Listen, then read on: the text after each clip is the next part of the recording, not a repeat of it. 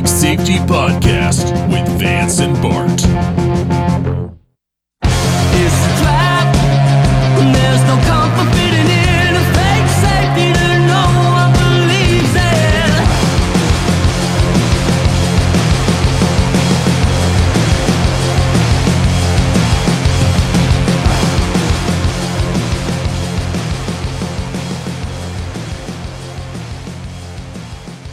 Have you seen the Oreo flavored Oreos?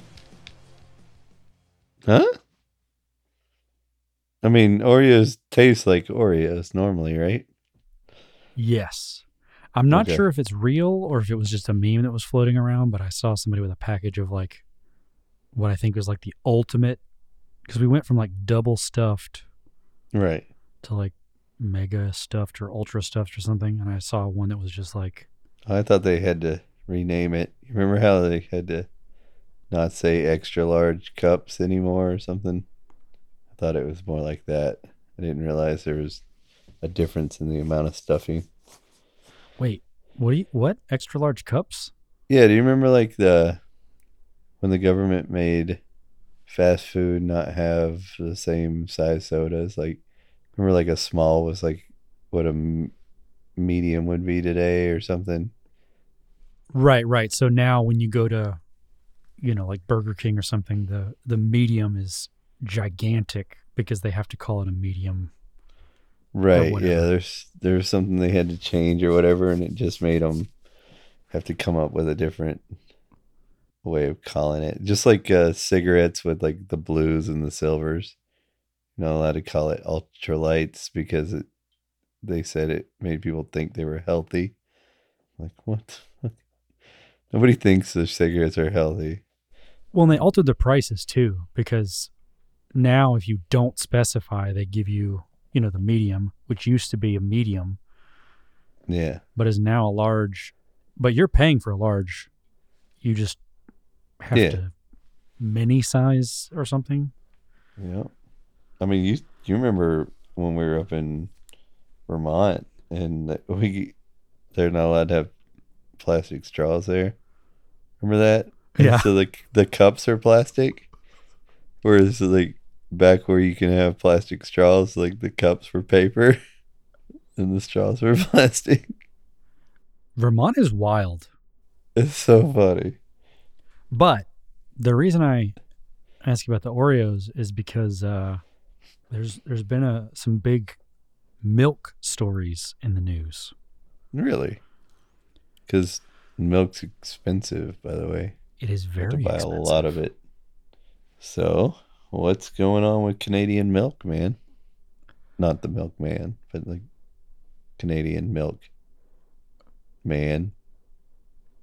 Well, in Ontario, a farmer did a bit of mm, I don't know if I'll call it whistleblowing, but we'll just say some behind the scenes action where he let everyone in on the fact that he had to dump 30,000 liters of milk because oh, he Oh, was no. over quota. Oh man. So, in order to keep prices and supply fixed, the Canadian Dairy Commission dictates the precise amount of milk Right. that you can produce. It's very similar to what we did during the New Deal and stuff like that to during the Great Depression to supposedly fix the economy. We just let stuff rot on the docks because the prices were fixed and they had to make sure the demand and supply matched the price. And and and like just dairy as a whole, I know is kind of a a bit of a meme to some Canadians because they talk about uh, like foreign cheeses, like people who sneak over the border to get cheap cheese. Because if you if you legally import cheese, I think it's upwards of like four hundred percent the tariff. So there's not a lot of foreign dairy in Canada, but I think that nationalism, protectionism piece aside, Mm-hmm. The fact that they fix the prices and the supply especially when over, the last 12 months or so, the price has already increased n- north of 10%. I don't want to be that guy who's just a stickler, but with things with the economy, you know me, I can't not say it. The price hasn't increased. The value of your purchasing power has decreased. Remember that, guys. It's not Kroger charging more. It's your dollar worth less. That might be true in a semi free market with talking about inflation and fiat currency, but this is actually a price increase by this commission who sets prices and also sets Yeah. But again, their prices increased due to probably the decrease Due to in the matching with value. of- inflation. Yeah, I, th- Right. I think I, I, I, fair point. You're right. You're right. Yeah. But um yeah, I mean price fixing only makes the situation worse because the natural the natural market would have done things to counteract that. So like again, let's let's go to what inflation actually is. Let's talk about that really quick. We'll just do a recap because this hits pretty on the point with why price fixing doesn't work. So, any increase in the amount of dollars in a market is inflation, whether prices go down or not. Productivity increase is GDP going up. So, like, you could technically have, in fact, we have had a lot uh, for most of our existence in my life, is had um, inflation while prices go down because the the true GDP, like the productivity of of say the United States, was going up faster. So prices were actually decreasing because we were producing so much more, even though we were inflate inflating by putting more dollars in. So the prices would have been going down fast, more drastically. Your purchasing power would have been much more with a dollar if we weren't inflating but people today refer to inflation as like prices going up and that's not what it is what happens in a market that is let's say the prices are higher than the than the productivity um and but the production could be is cheap enough and could be much better is like people see oh there's there's a pretty good gap in your my profit margins here between what people are paying for the product and what I can produce it for. So I'm going to increase my production now because I can make tons of money on my milk. So then they increase their production which because of people's so-called greed will in a natural market bring the prices down because more of the product is getting into the market. So because of the profiteer's greed, he brings prices down to where it's more affordable for consumers, for people who need milk, for people who need milk for their babies and whatnot. But during a price fixed market, they have to a lot. this is why they have to destroy milk because now you have these allowed farmers. Nobody else can get into it without approval, right? Allowed milk farmers, and they have to allow. This is the price it's set at, and it's much higher than the productivity that any of them could produce.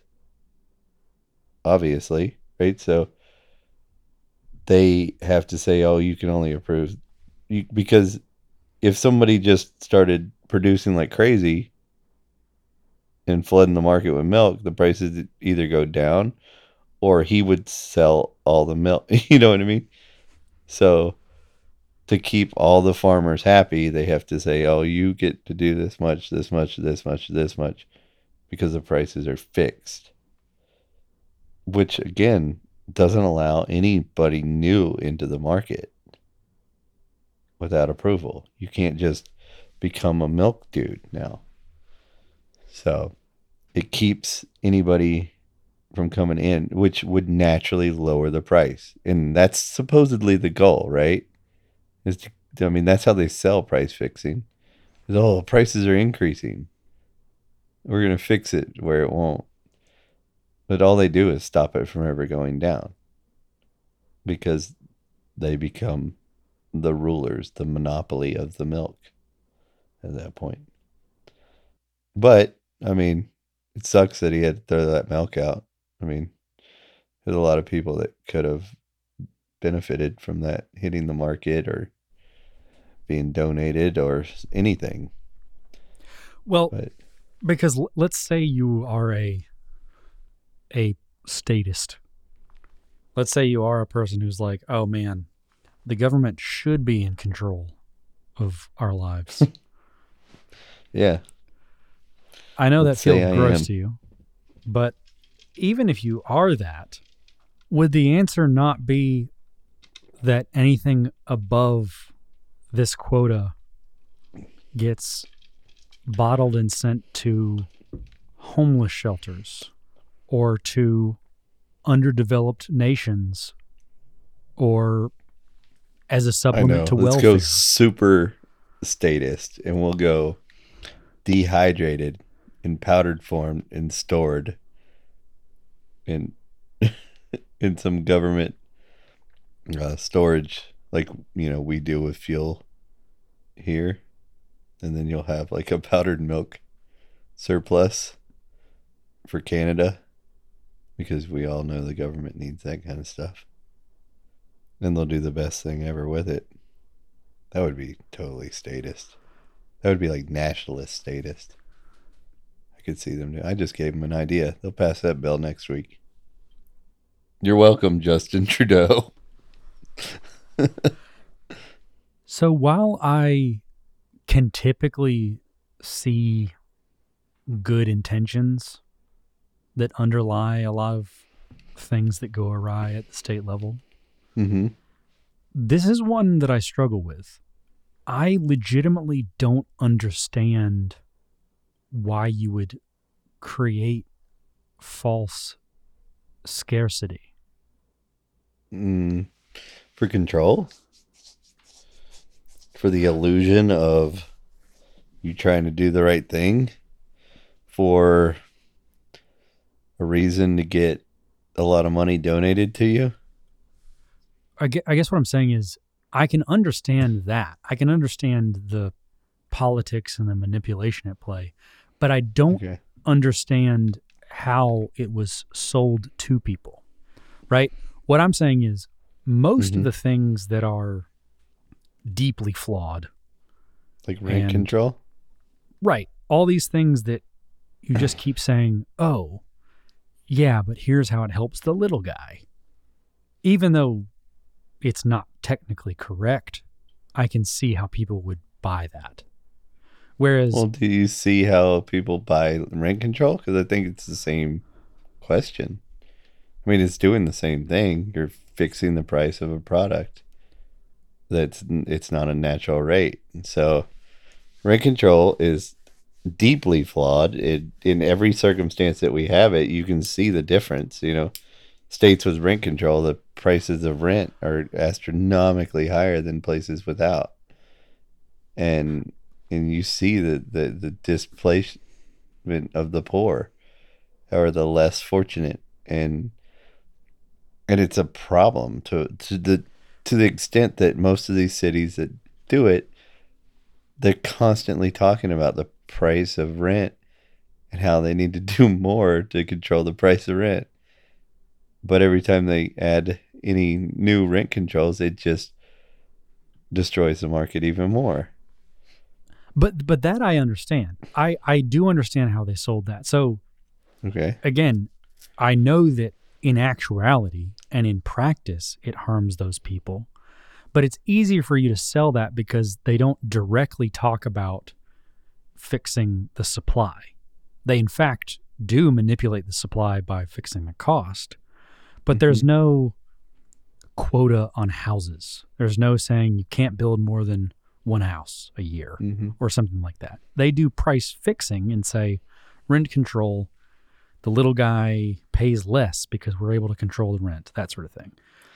Yeah, well, the, yeah, and they don't really talk about like because Section Eight housing is controlled like that, like the way it's built and where it's built and stuff like that. But they don't talk about that when they talk about rent control. So Right. What I'm what I'm saying is price fixing you you can sell. Because if if I if I have a a group of voters, I can say without this price fixing, milk would Well- be $30 a liter. Right, and I think that's what happens is they just promise to fix the price at a reasonable level that will not go above, you know, the the amount. But then they don't say how they're going to do it, right? and then they find and and they probably don't intend on destroying the over produced milk what happens is all the dairy farmers need to know that they're going to at least be able to sell a certain amount right because people aren't going to buy as much at say a higher price or they're going to buy more so they have to have a certain amount. So whatever they come up with, whatever the price is, it's they they have to like, oh well, to keep the farmers happy who are donating the big, you know, the big dairy farmers, we need to give each one of them has to get their amount, and then the farmers that, you know, the politicians that get the money from the, you know, they'll argue over who should have the more the higher quota or whatever because he donated to my campaign or what you know you know how it works with that.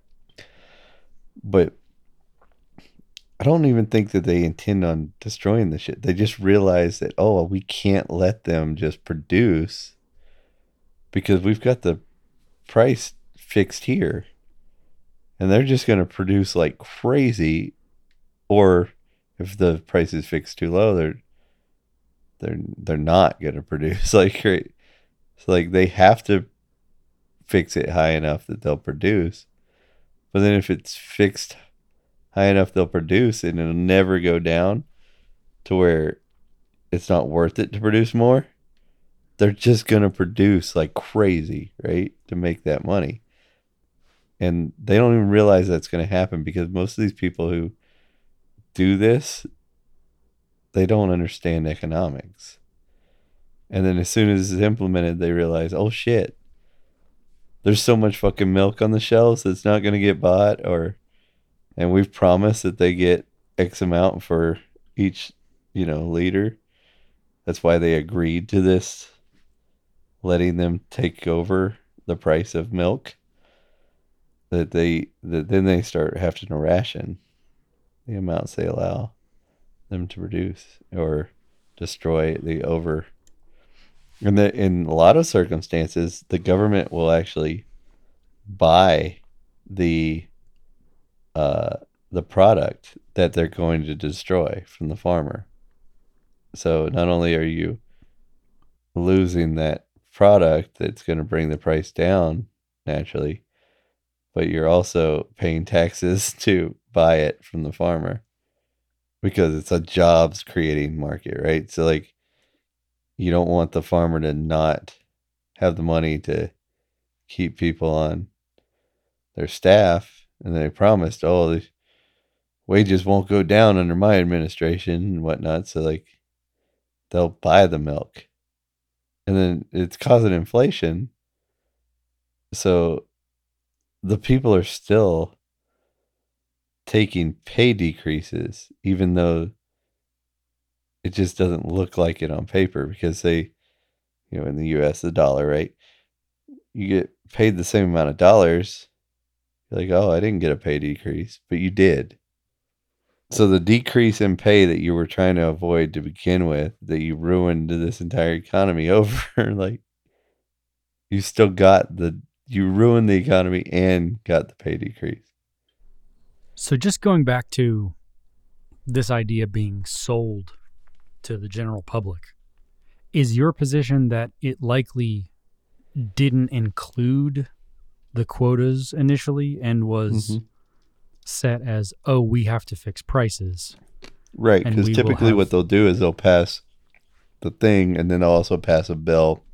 At least in, here in the United States, what they'll do is they'll they'll start an agency, and like like the ATF here, right? Also, which doesn't have really any rules. So like they'll know that they can't pass a bunch of laws doing this stuff, right? Because people won't they'll they'll flip out if they're voting for them to destroy milk, right? And so in the United States they'll start an agency that'll just make an arbitrary rule up, right? And all these rules to to do the thing. So they just say, "Oh, we want the price fixed here." That's voted on. And then we'll start this agency, and they do all the dirty work because they don't have to vote on shit. We'll just say, "Hey, now this the ATF is in charge of this," right?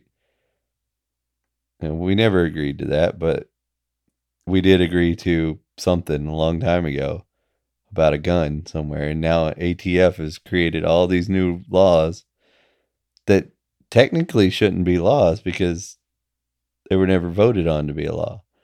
But what happened was the Congress voted on the ATF to take that off our hands. We can't vote on every little thing.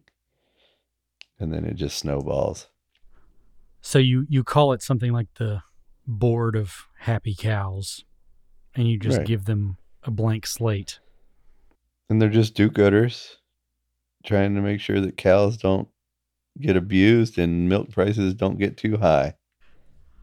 So if we if we look at if we look at how it gets sold initially, I think you, you raise a good point that you don't actually have to explain all that. It can sort of come over time. It's a slippery slope, which I know a lot of folks call a fallacy, but that's sort of a fallacy fallacy.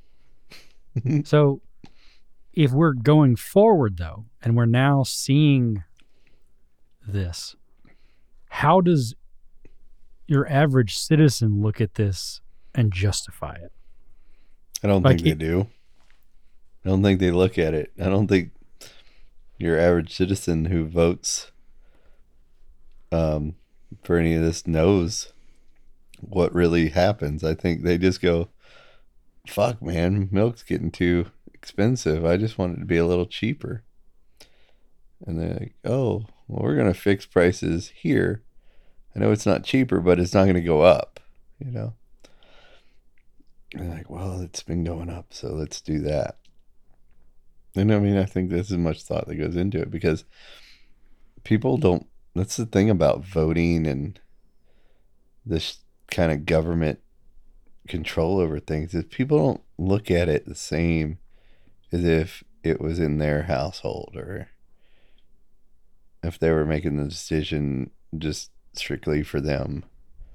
It's uh, this overarching thing where you know you're you're telling the so-called evil milk guy he can't gouge you because that's what people think. I mean, now I don't think it's as easy to do today as it was not that long ago, but like when prices started going up here, um, this time they were everybody started jumping on Kroger in the U.S. Right? Kroger's charging too much for food, and Tyson Chicken, they're the bad guys, right?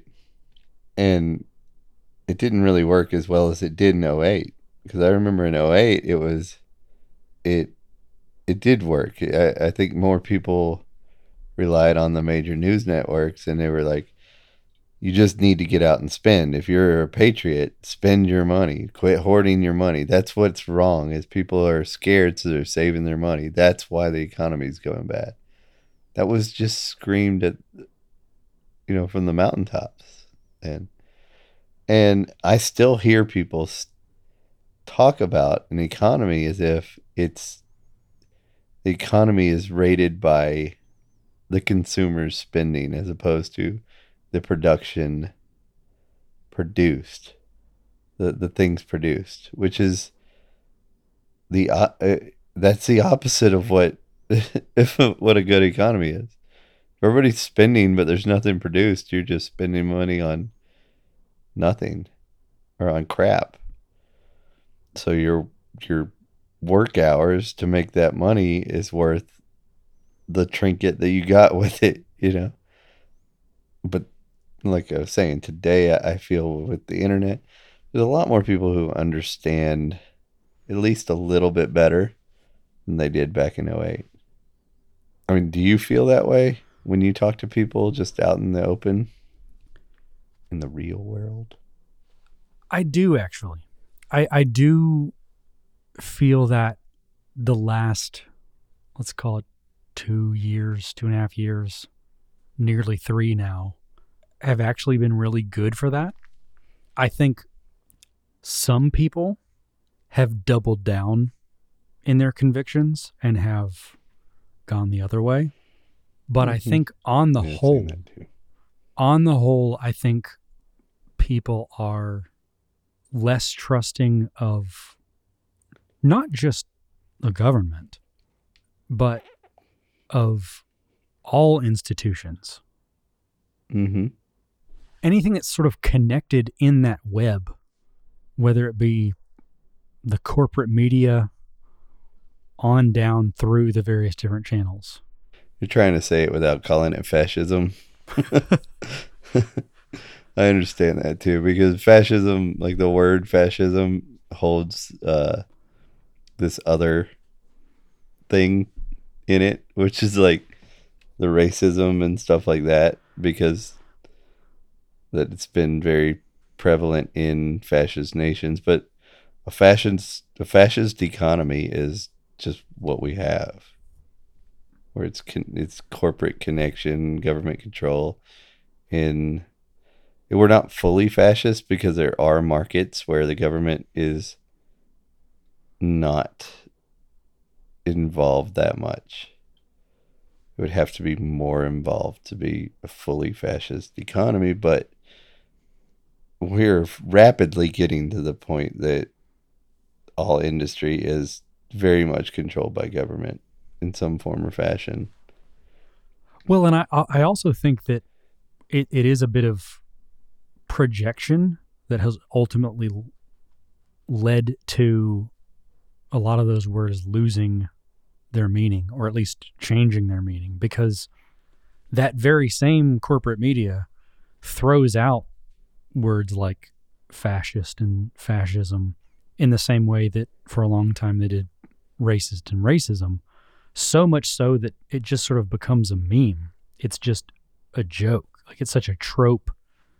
Right. The, what was the, what's the idea? The um, everyone I don't like is racist.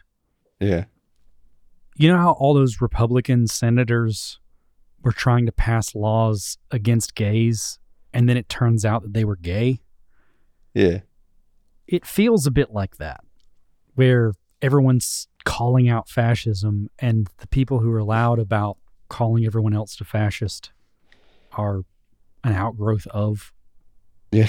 They're Fascism? directly involved in a, a very government corporate yeah. you- relationship. You Yeah. you see all these these organizations that feel very grassroots, but then you later find out that it was astroturfing. Yeah so much of that has been happening so blatantly. Yes, the American people have turf toe. There's no comfort in.